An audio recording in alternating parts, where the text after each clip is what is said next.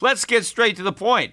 You want to grow your portfolio to deal with the rising cost of inflation, to pay off your debt or your mortgage, pretty much anything standing in the way of you and financial freedom, right? Well, with Yahoo Finance, you can get access to the news, data, and tools that you need in order to help you reach that financial freedom. And when it comes to your financial future, you think you've done it all. You've saved, you've researched, you've invested all that you can. And now you need to take those investments to the next level by using what every financial great uses Yahoo Finance. For more than 25 years, Yahoo Finance has been the brand behind every great investor. They're the number one finance destination, producing a holistic look at the financial news cycle, including breaking news, original perspectives, analyst ratings, independent research, customizable charts, and so much more. For comprehensive financial news and analysis, visit the brand behind every great investor, yahoofinance.com, the number one financial destination. That's yahoofinance.com.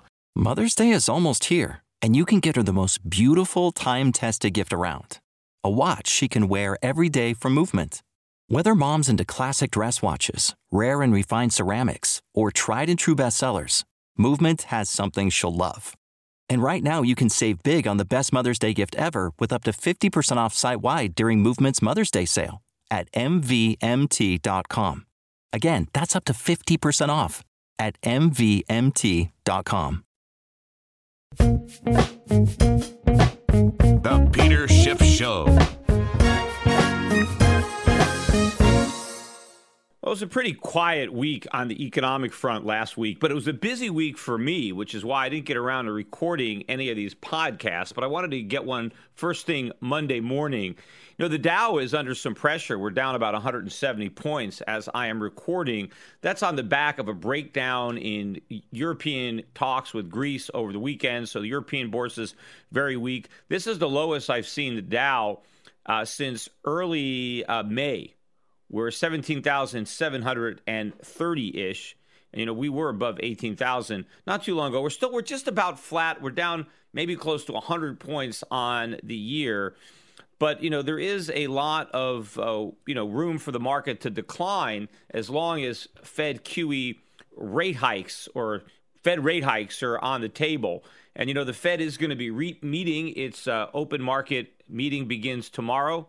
It ends on Wednesday. We get the announcement. Remember, for a long time, everybody thought June was when the Fed was going to announce their first rate hike. Although I think when the year, year began, people were divided between whether they would hike in March or June. Of course, I said they wouldn't hike at all. Now, even most of the June camp has thrown in the towel. I think the consensus is that the Fed is going to hike rates in uh, in September.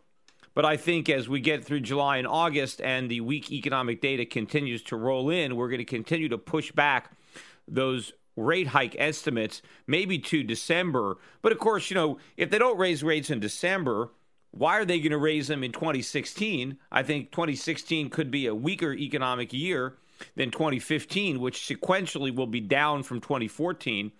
And it will also be an election year.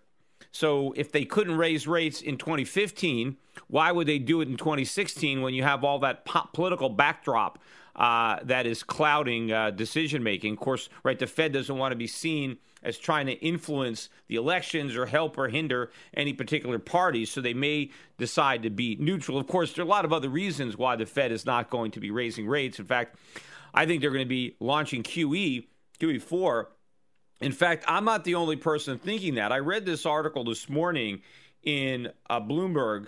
It's entitled Bank of America The Biggest Risk to Global Stocks is exactly the opposite of what most people think. And quoting from the article, it says While most are focused on the risks around a withdrawal of liquidity, we believe the biggest hit to confidence would be the opposite if another round of US QE is necessary to prop up the economy. Now, that is exactly what's going to happen. Now, it's not necessary not to prop up the economy, but it is necessary to sustain the bubble, which is creating the illusion, right, of a propped up economy. They're propping up a phony economy. They're keeping a house of cards from collapsing. But of course, all house of cards collapse eventually. And the sooner this phony economy collapses, the sooner we can start building a real one. Let me read a little bit more. While the market could have a knee jerk rally on an indication of forthcoming stimulus, right? I've been saying that one of the reasons we might get QE4, we will get QE4, is to prop up the market. We think this would likely be short lived. Remember, this is Bank of America and could end in the red. QE fatigue is already evident. Each subsequent round of QE has been seen as diminishing risk rallies. Another round of QE would imply that the 4.5 trillion was not enough. Well, it's, it's not a case of it not being enough. You can never have enough QE because it can never work. The problem is we had too much QE, right? It's kind of like somebody saying, you know, I wonder if I've had enough alcohol yet to sober up. Right? If because you know I've been drinking a lot of alcohol, I wonder if I drank enough that now I'm going to get get sober. No, it, it doesn't work, right? But the way Wall Street is going to look at it, it'll be like, God, you know, I've been drinking all this alcohol and I'm still not sober. I, I better drink some more, right? This is what's going on with QE. But here's another interesting point that this uh, Bank of America makes. Of course, it's the same point I've been making for a long time and it would also likely have a negative read through for QE programs currently underway in Europe and Japan. What they mean by that is that Europe might second guess the wisdom of doing QE. After all, Europe launched QE, and, and Japan, of course, is continuing with QE based on the success that it's had in America. But that success is a lie. And if we have to come back with QE4, then maybe the Fed won't figure out that it didn't work but I think the Bundesbank will. I think the Bundesbank will be able to pressure the ECB by saying, look, it didn't work in America. The Yanks are doing it again. They're doing QE4. So it didn't work because they couldn't stop. And now the balance sheet is going to grow. And if they couldn't shrink a $4.5 trillion balance sheet, how are they going to shrink a $6 billion or an 8 billion or 10 billion or trillion? Why, what, am I talking about? Billion, trillion dollar balance sheet. So all this stuff, though, that Bank of America is talking about, I've been talking about for over a year. And this is how, here, he says, this is not our base case, but is the risk that seems to be getting the least attention. Yeah, yes, because the media is ignoring me. This is all I've been talking about. And Bank of America says, look, we don't think this is the most likely scenario, but it is possible. You know, it's not just that it's uh, not likely, it is the most likely. In fact, I think it is inevitable. It is a foregone conclusion. There is no other policy that the Fed could pursue but QE4. Even if they do slightly raise interest rates prior to launching it, they're going to launch it. Because if they don't raise interest rates, we're going back into recession. And if they raise interest rates, we're going back into recession quicker if we're not already there. And of course, what is the only medicine that the Fed will prescribe for a recession? And that's QE especially when interest rates are already at zero. Even though that toxic medicine is the reason the economy is so sick, it's not going to stop the witch doctors at the Fed from administering another round. You know, we've got more evidence of the weak economy out today. We got the Empire State Manufacturing Index, New York. Again, if you're if you're a little confused by what exactly is manufactured in the Empire State, join the club. Not that much, but everybody looks at this uh, this indicator the consensus forecast was for an increase of 5.9 following the very weak number that we got for May, 3.08. The range of estimates was from plus 4 to plus 8. We came in at minus 1.98. Minus 1.98. Complete opposite direction of what was expected. This is the lowest level for that index since January of 2013. Not January this year or January last year, but January over two years ago. And this is the eighth miss in nine months. I mean, you'd think these guys would get the message by now. They keep overestimating this uh, manufacturing number. This is now the eighth time in nine months that they've gotten it wrong. But it wasn't just the June Empire State number that disappointed and confounded the experts. Also, we got May industrial production. Now, the April number was already weak. It was minus 0.3. They expected a rebound to plus 0.2. Some people thought it might go as high as plus 0.5. The lowest estimate by anybody was plus 0.1. And we ended up getting minus 0.2, minus 0.2, right? Another unexpected decline. And adding insult to injury, they took last month's minus 0.3, and they ratcheted that up or down to minus 0.5. So April was weaker than they first thought. And then May was a lot weaker because they thought it would go up. Number went down. Everything was weak. Uh, capacity utilization dropped from 78.3 last month to 78.1. Manufacturing down uh, 0.2 versus expectations of up 0.3. The first number I gave was production. Everything about this number was weak. In fact, if you look at the year over year increase now in industrial production, it's only 1.37%. That's the weakest year over year gain since January of 2010. Well, that's over five years ago. And industrial production itself, that data point has now been negative for four out of the last six months. So, all this information, all this negative information coming out, yet the currency markets are still looking at the Fed to raise rates because they believe the rhetoric about how strong this recovery is. Well, look, you got this one lone analyst now at Bank of America who's daring to say maybe the emperor has no clothes, right? He's still saying that we think he's got, he's wearing something, but it's possible he's naked. Well, it's going to go from it's possible that he's naked to, oh my God, he's not wearing any clothes. The guy's completely naked. That's what they're going to be saying. You know, we got some data that came out last week. Let me try to remember some of it, the highlights or the lowlights. You know, we got a number that was better than expected on consumer spending in May. And it was up 1.2%. Everybody said, oh, this is great. Course, they were expecting up 1.3. So 1.2 is a little bit less than they thought, but it was because the number was very weak in April. So we got a bounce back. But get this the biggest reason for the jump was the 11.8% rise in gasoline prices. See, that was the biggest monthly increase in the price of gas since June of 2009. So, you know, it's funny how initially they told us, hey, it's great news for consumer spending. Gas prices are down, so now consumers have more money to spend on other stuff, right? That was supposed to be good news. But now that gas prices are surging and consumers are forced to spend more money for gasoline, hey, that's good news too, because it means that consumer spending is up. On the weekly jobless claims, we did get a slight uptick 297,000, uh, exceeded the forecast. But claims rose, continuing claims rose by 61,000 uh, to 2,265,000. That was the biggest jump in uh, in continuing claims in six months. So this this data point has been one of the lone data points that the experts have been able to point to as being a positive. I've I've talked about why in some cases it's not as rosy as people think when they look at some of the reasons for the lack of layoffs being the lack of hirings to begin with, which makes those numbers suspicious. But now we're starting to see a little chink in that armor here, too, as uh, that series is starting to weaken. Also, we got the Bloomberg Consumer Comfort Index. I've been talking about this record because as of last week, we were down eight consecutive weeks. That has never happened in the history of the index going back over 30 years.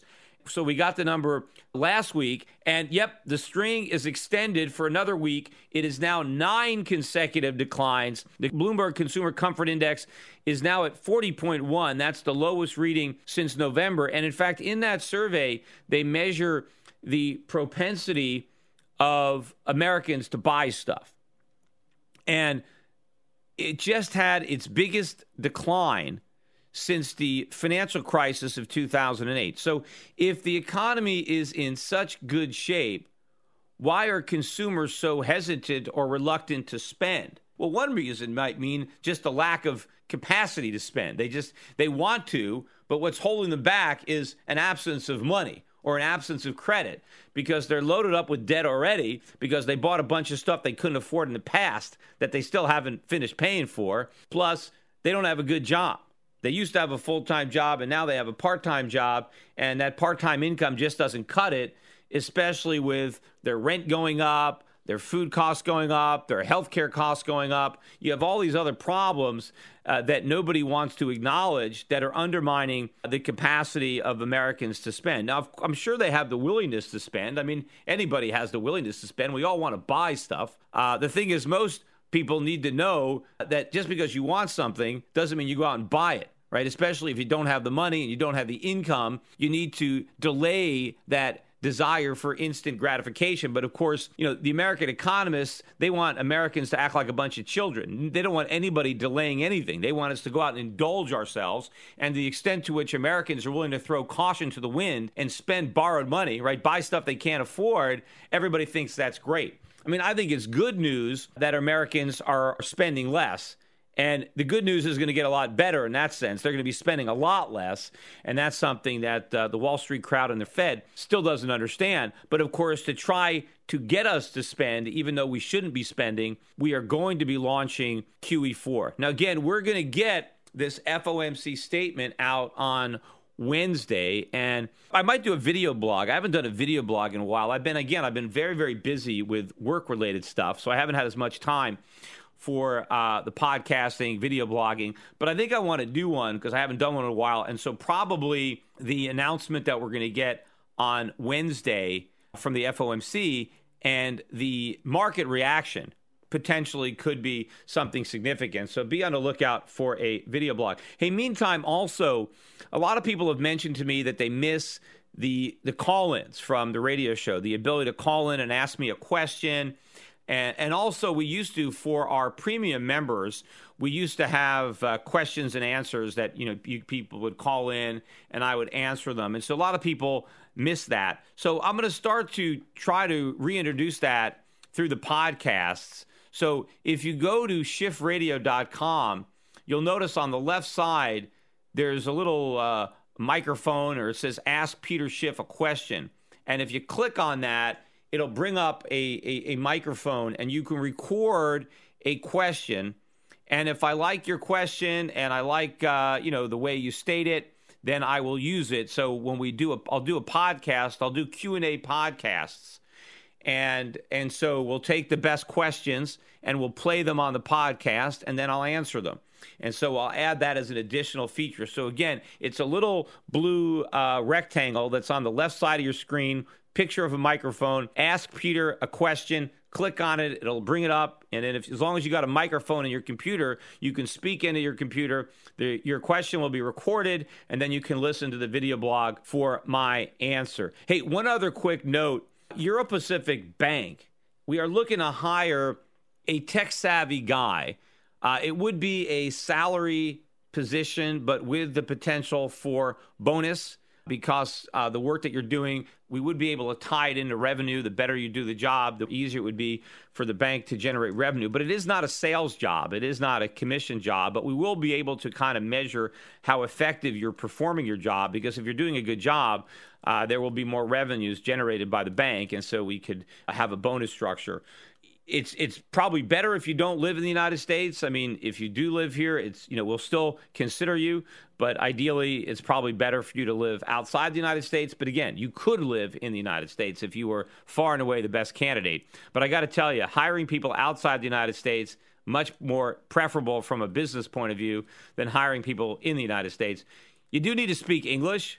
So that's that, that's a requirement. Although proficiency in other languages would be helpful, but probably the best skill would be technology. Having some knowledge of finance and economics and believing in the Peter Schiff story, that helps as well. All that stuff is good, but you got to be bright and you got to be willing to work on your own because the job you're probably going to be working from your home. Wherever in the world you happen to live, you'll be at home. And so you need a phone, you need a computer, uh, and you need to be able to be somewhat self-motivated because you don't you're not going to have a supervisor standing over you making sure you're at your desk but there is a lot to be done. But i think it could be a rewarding uh, job both intellectually and financially for the right candidate. So send me uh, a resume if you are interested. You can just send it to me and i'll forward it to the appropriate person at the bank. My email address is pschiff s-c-h-i-f-f p-s-c-h-i-f-f at europac.net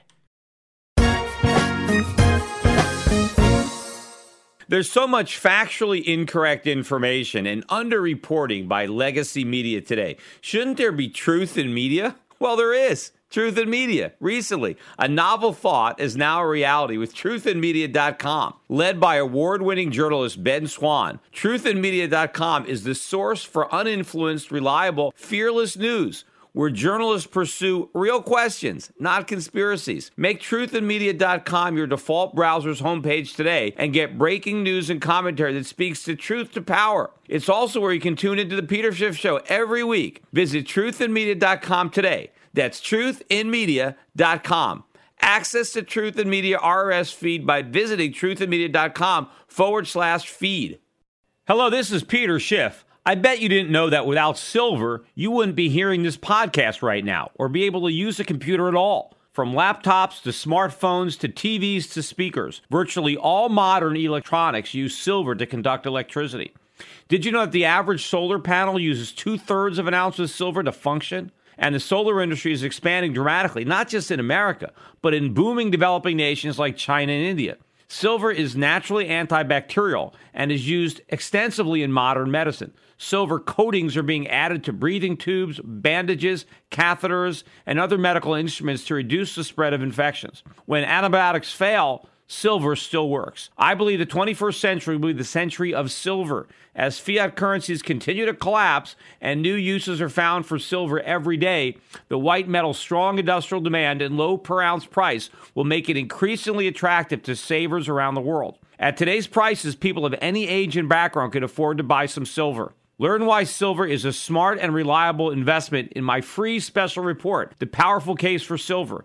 Visit schiffsilver.com and download it now. The powerful case for silver includes information about silver's amazing chemical properties. It also explains why I believe silver may outperform gold in the coming years. Download the powerful case for silver and educate yourself, your friends, and your family about the white metal. Just visit schiffsilver.com to download my free report. That's schiffsilver.com.